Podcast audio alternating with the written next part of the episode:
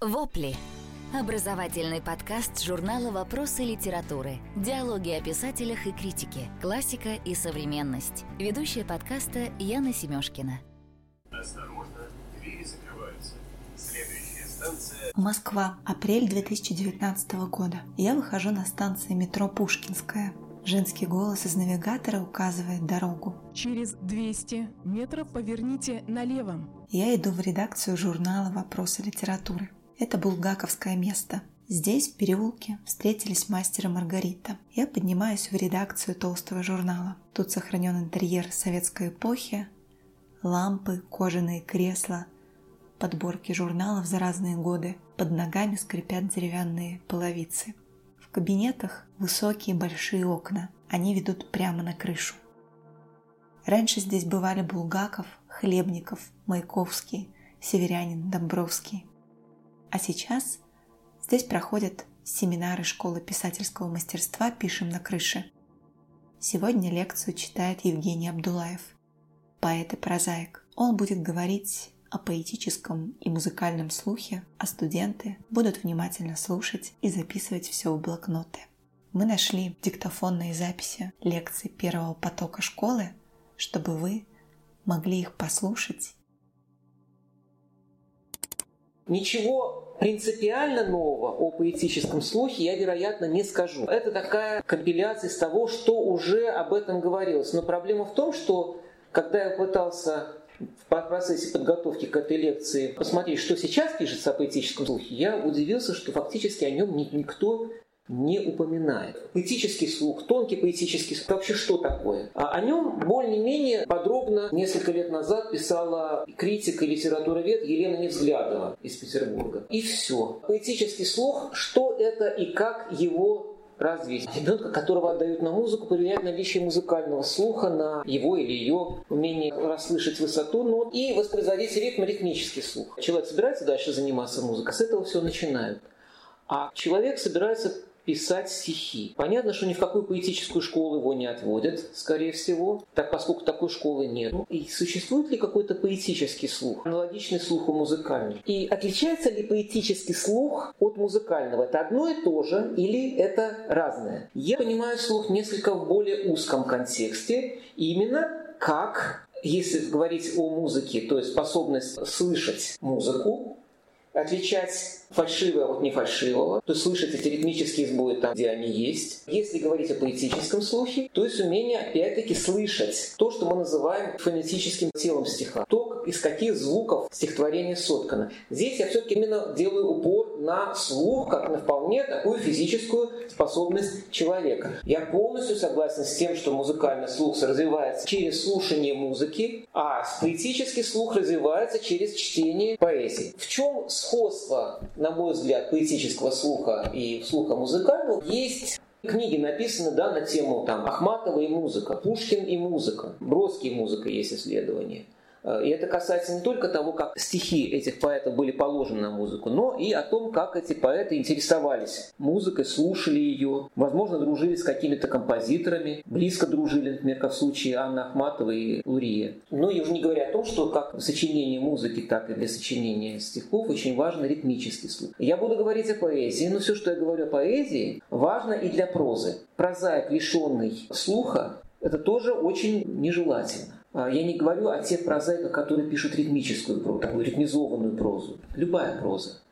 Проза обладает своей внутренней музыкальностью, так же, как поэзия обладает своей внутренней музыкальностью. Вопрос, насколько поэтическая музыкальность совпадает с мелодичностью, вот это, а, об этом я бы хотел чуть-чуть сказать подробнее. В чем же различие, на мой взгляд, между поэтическим слухом и слухом музыкальным? Как правило, у людей с развитым поэтическим слухом развит слух музыкальный, но обратное далеко не обязательно. То есть у человека может быть превосходный музыкальный слух, а поэтический слух отсутствует напрочь. И здесь мы приходим к понятию, оно возникает в музыковедении, оно возникает в психологии, особенно в детской психологии, смысловой слух. То есть когда человек слышит не только музыку, но слышит смысл. Да, об этом писала, например, Валентина Холопова. Она как раз там пишет о смысловом слухе что даже для восприятия музыки какой-то смысловой слух, он необходим. Что это означает? предположим, феномен звукоподражания в музыке, да, когда а, музыка подражает, ну, полет шмеля, там слышится, да, сказать, подражает шмелю, да, подражание птичьему пению в музыке. Она разделяет пять различных видов, она называет их архетипами, но не, но не совсем в юнгианском таком смысле, называет их смысловыми ячейками в музыкальном бессознательном. Или когда музыка, взволнованный, так сказать, учащенный ритм передает взволнованное состояние. Или когда музыка передает жанр. И мы понимаем, это танец. То есть мы, мы слушаем музыку, считываем. Но в музыке смысловой слух, на мой взгляд, он играет значительно менее важную роль, чем в поэзии. Потому что музыка не изъясняется словами. А когда мы пишем слова, от смысла мы никуда не уйдем. Поэт работает не только со смыслом, он работает с звуком он работает со звучащим словом. В чем, так сказать, проблема, если поэт забывает о том, что он работает со звуком? Первый вариант возникает поэтическая глухота. Ну какая разница, как это будет звучать? Это не важно. Главное, чтобы это было, чтобы там было все красиво, передавало мысли поэта. Как это звучит, это не важно. Либо важно, но не очень. Это случай поэтической глухоты. В результате возникают стихи, которые не хочется читать. Либо другая крайность когда стихи приравниваются к такой звучащей музыке. А смысл там не важен. И даже более, смысл не только не важен, но самое главное, чтобы это все было очень музыкально, как в музыке. Чем ближе стихи к музыке, тем с этой точки зрения лучше. Хотя, конечно, я считаю, что это совсем не так. Потому что между стихами и музыкой существует ну, большая разница. Между звучащим поэтическим словом и звучащим музыкальным словом существует большая разница. Стихи не пропиваются. Я уже не говорю о том, что в прикладной поэзии, если вы пишете стихи для песен, это очень важно.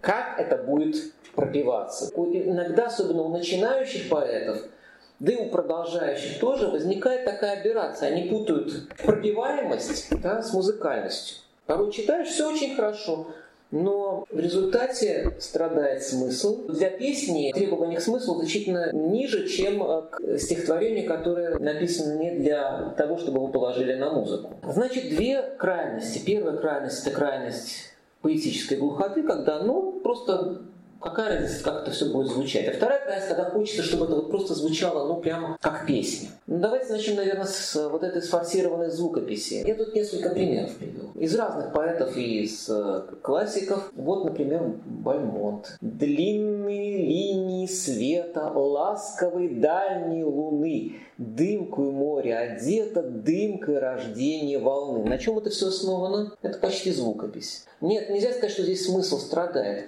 но здесь возникает некоторая навязчивость. Игра с ДЛ вызывает ощущение у меня лично некоторой искусственности. Как будто человек э, пишет не для того, чтобы написать что-то стоящее, а для того, чтобы поиграть вот с этим сочетанием звуков. У, у Бальмота это довольно часто случается. Вот это педалирование Д и, и Л и Н вызывает ощущение навязчивости. Следующий пример – это из Пастернака, где в предвкушении водостоков Восток шаманил машинально. Ну, увлекся человек. Я не говорю о том, что здесь прям так смысл страдает. В принципе, для футуризма это все нормально. Но опять же, ощущение некой преднамеренности. Стоит поэзии избегать вот этой самой преднамеренности, когда мы начинаем думать о том, что да, поэт, вот, вот поэт, поэт специально поставил для того-то, а вот это он специально написал для этого. Водостоков обязательно э, повторяется восток, предвкушение шаманил и машинально. Классический пример, на мой взгляд, не очень удачной звукописи. Вознесенские шапки дам, как на, на комарники, наркоманки кофе жрут.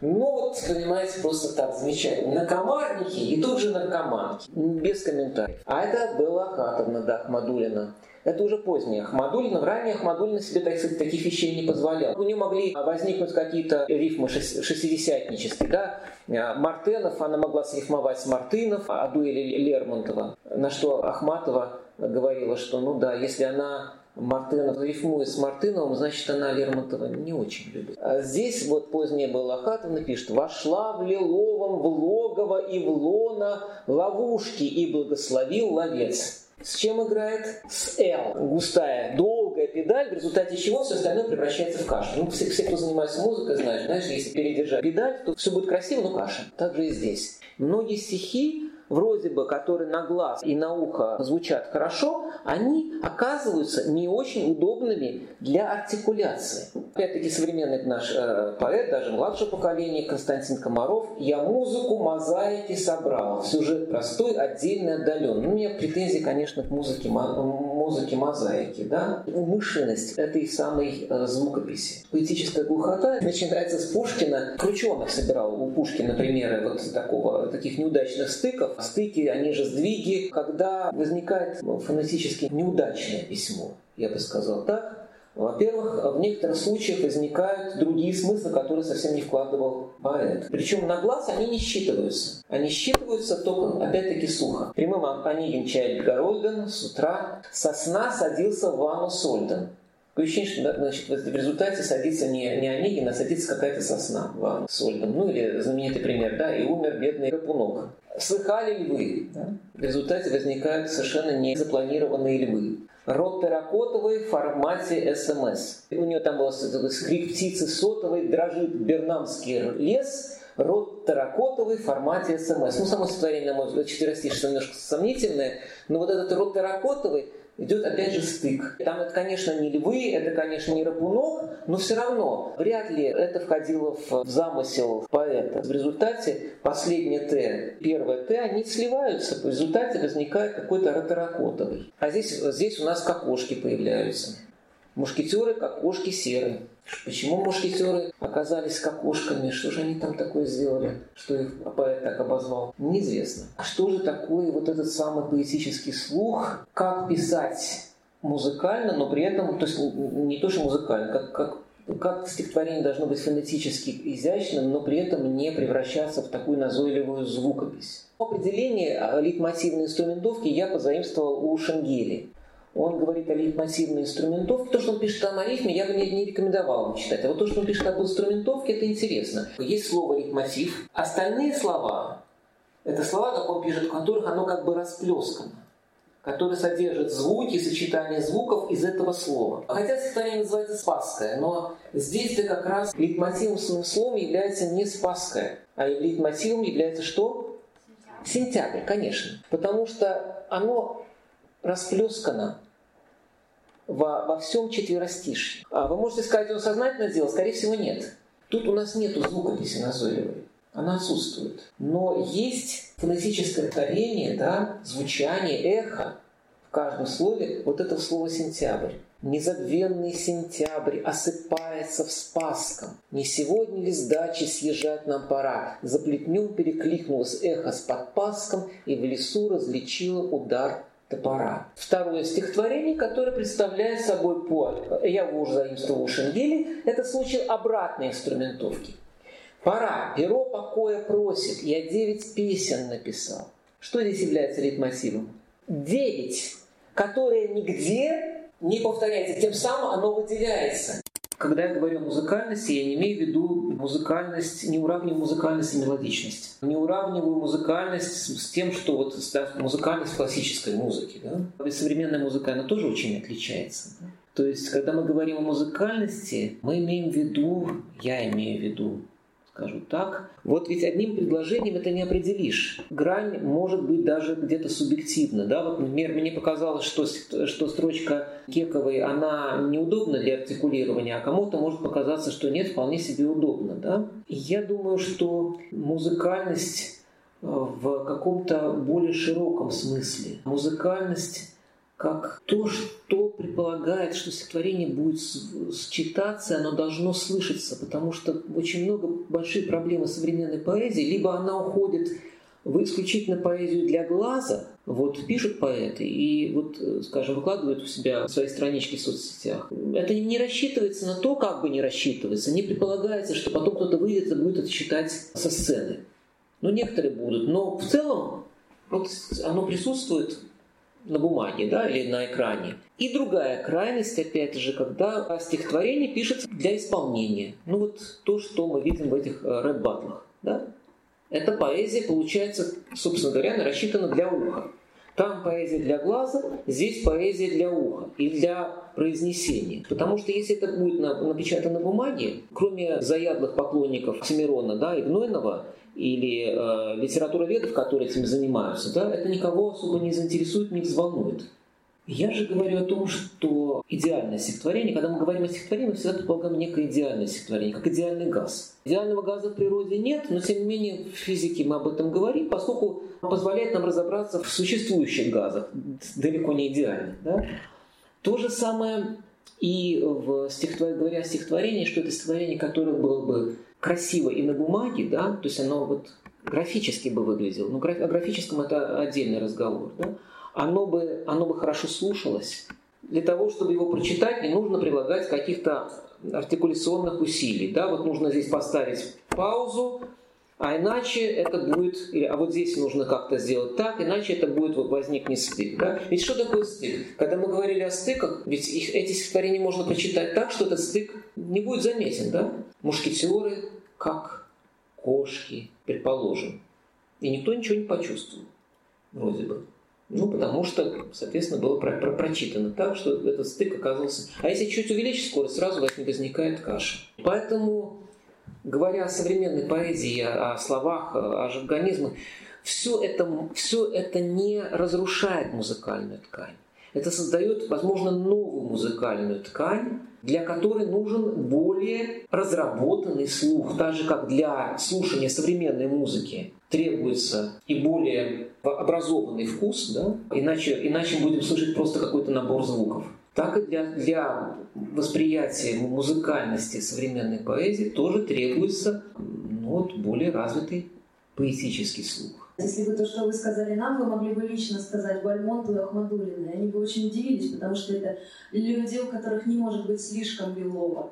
Вы понимаете, Бальмонт ходил в золотом костюме по Парижу. Да. И вот, а, вот эти вот странности, они естественны для этих людей. То есть поэт, настоящий поэт, он всегда а, на грани, за гранью, он в он как барокко. Если вы приходите куда-то, где есть барокко, и говорите, а почему у вас слишком много крема на этом тортике, это странно. То есть есть множество поэтов, а, у которых это не ошибка, это их стиль жизни. Я с вами согласен. Но тут, если, предположим, каждый будет говорить поэт, особенно начинающий, что «а это мой стиль, а вот я так вижу», и все, занавес опускается, а дальше говорить не о чем. Возможно, то, что мы сегодня слышим, как такую настырную звукопись да, на грани фола, а может быть, в свое время воспринималось по-другому. А возможно, даже скорее всего воспринималось по-другому. У каждого времени свое ухо. Но тем не менее, это нужно иметь в виду.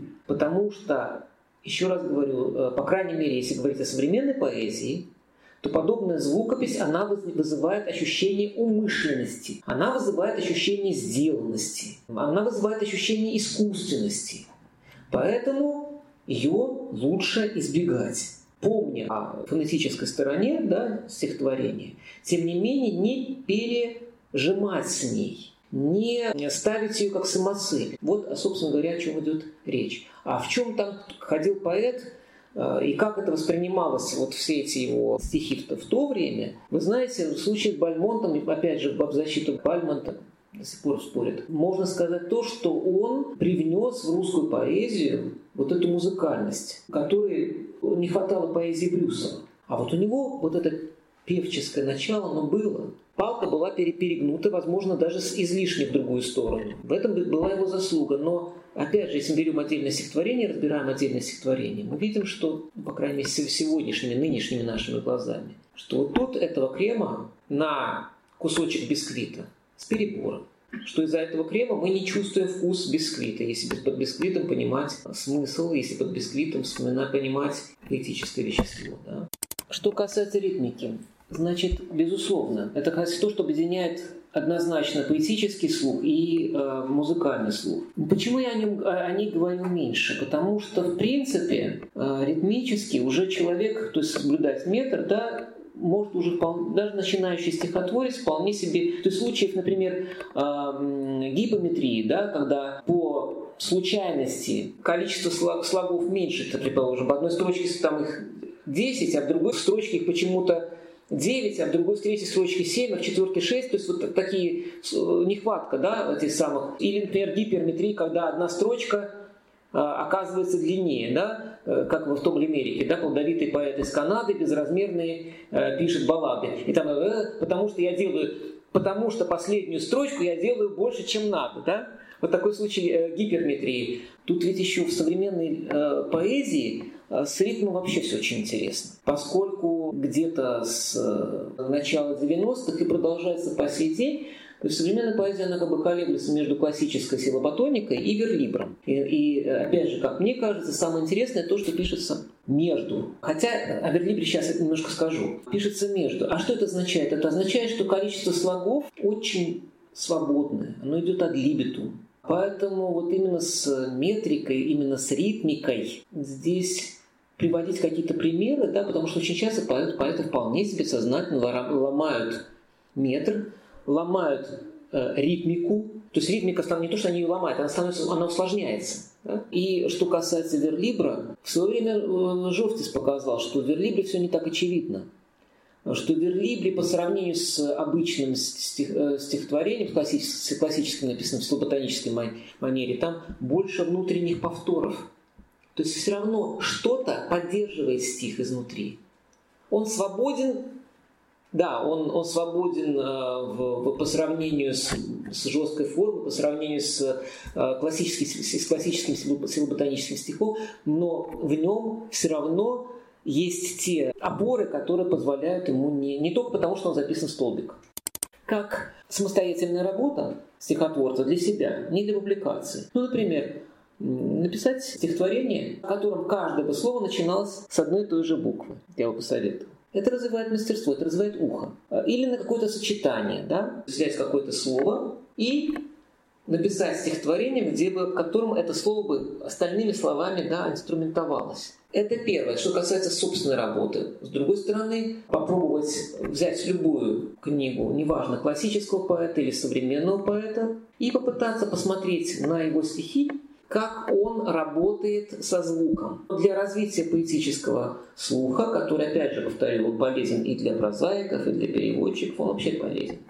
Вот, вот посмотреть, как он работает со звуком, насколько у него вот эта работа со звуком слышит он звук, не слышит. Еще раз повторюсь, что, например, э, зачастую отсутствие у поэта хорошего уха, оно может компенсироваться чем-то другим. Я скажу, что есть поэты, например, у которых, стихотворцу, у которых э, поэтическая глухота компенсируется, во-первых, э, прозаизацией стиха, то есть они пишут верлибром, который близок скорее к прозе, а во-вторых, очень визуальным. У них очень плотный, очень густой визуальный ряд. И вот за счет этого вроде читаешь и слышишь, ну, у людей уха нет, а потом смотришь, как хорошо все сделано. Происходит компенсация отсутствия поэтического слуха вот обостренной визуальностью, например. То есть смотришь, читаешь стихи, как, вот какой-то, как будто ты видишь все это на экране. Почему бы нет? Это может быть. Но, конечно, хорошо бы все-таки думать и о том, как будут звучать эти стихи, как они звучат. Когда мы говорим о музыкальности, у каждой эпохи свой образец, к которому они следуют. Вот у Батюшкова и Пушкина это была именно итальянская опера. Кроме Пушкина, Пастернак. Какой Пастернак? Например, самый ранний Пастернак, его музыка захлестывала и возникала вот эта звукопись. Поздний Пастернак, на мой взгляд, стал страдать поэтической глухотой уже пожилой Пастернак. Но это мое личное мнение, потому что написать «быть знаменитым некрасиво, не это поднимает ввысь, не надо заводить архива, на друга писями трястись». Понятно, что у него здесь прилагает на друга писями трястись, но это, вот этот сбой, он нигде а, ни первой, ни второй, ни третьей строкой он не подготовлен. То есть мы знаем, что в слове рукопись надо ставить, где нужно ставить ударение, но если идти вот по его вот этой самой ритмике, то там получаются и руки, и есть у него еще другие примеры, где вот там возникает глухота. Хотя вот Пастернак, начиная вот поверх барьеров до э, стихов Юрия Живаго, это вот образец действительно очень, очень хорошего поэтического уха для меня. Понимаете, любой крупный поэт – это поэт с хорошим, для меня, по крайней мере,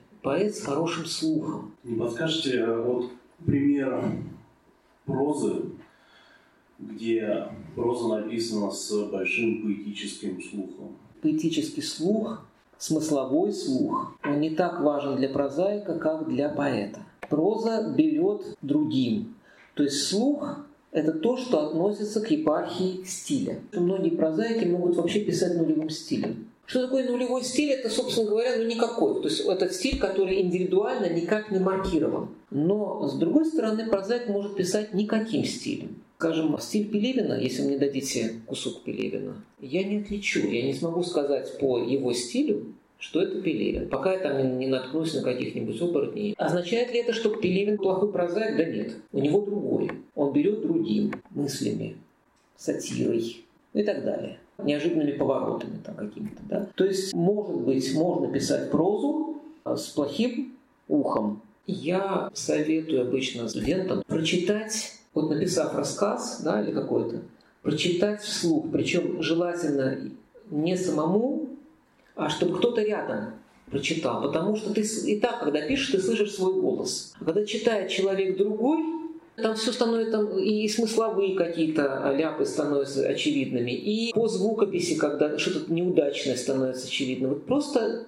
другой человек рядом это читает, и ты уже, это, и ты уже слышишь. Хотя проза, она, конечно же, не рассчитана на чтение вслух, если это, конечно, не детская проза. Когда поэт бессознательно берет уже какой-то размер существующий и не понимая, что уже до этого этим размером было написано, а пишет от себя, самовыражается. Не понимая, что, не знаю, выходит какой-то комический эффект или mm-hmm. все ассоциации другие. Это поэтическая глухота или это смысловая глухота? На мой взгляд, это не связано с, с поэтическим слухом. Это не связано ни с поэтической, ни со смысловой глухотой, это связано с недостаточной информированностью. Для поэта-любителя она вполне простительна. Большое спасибо всем.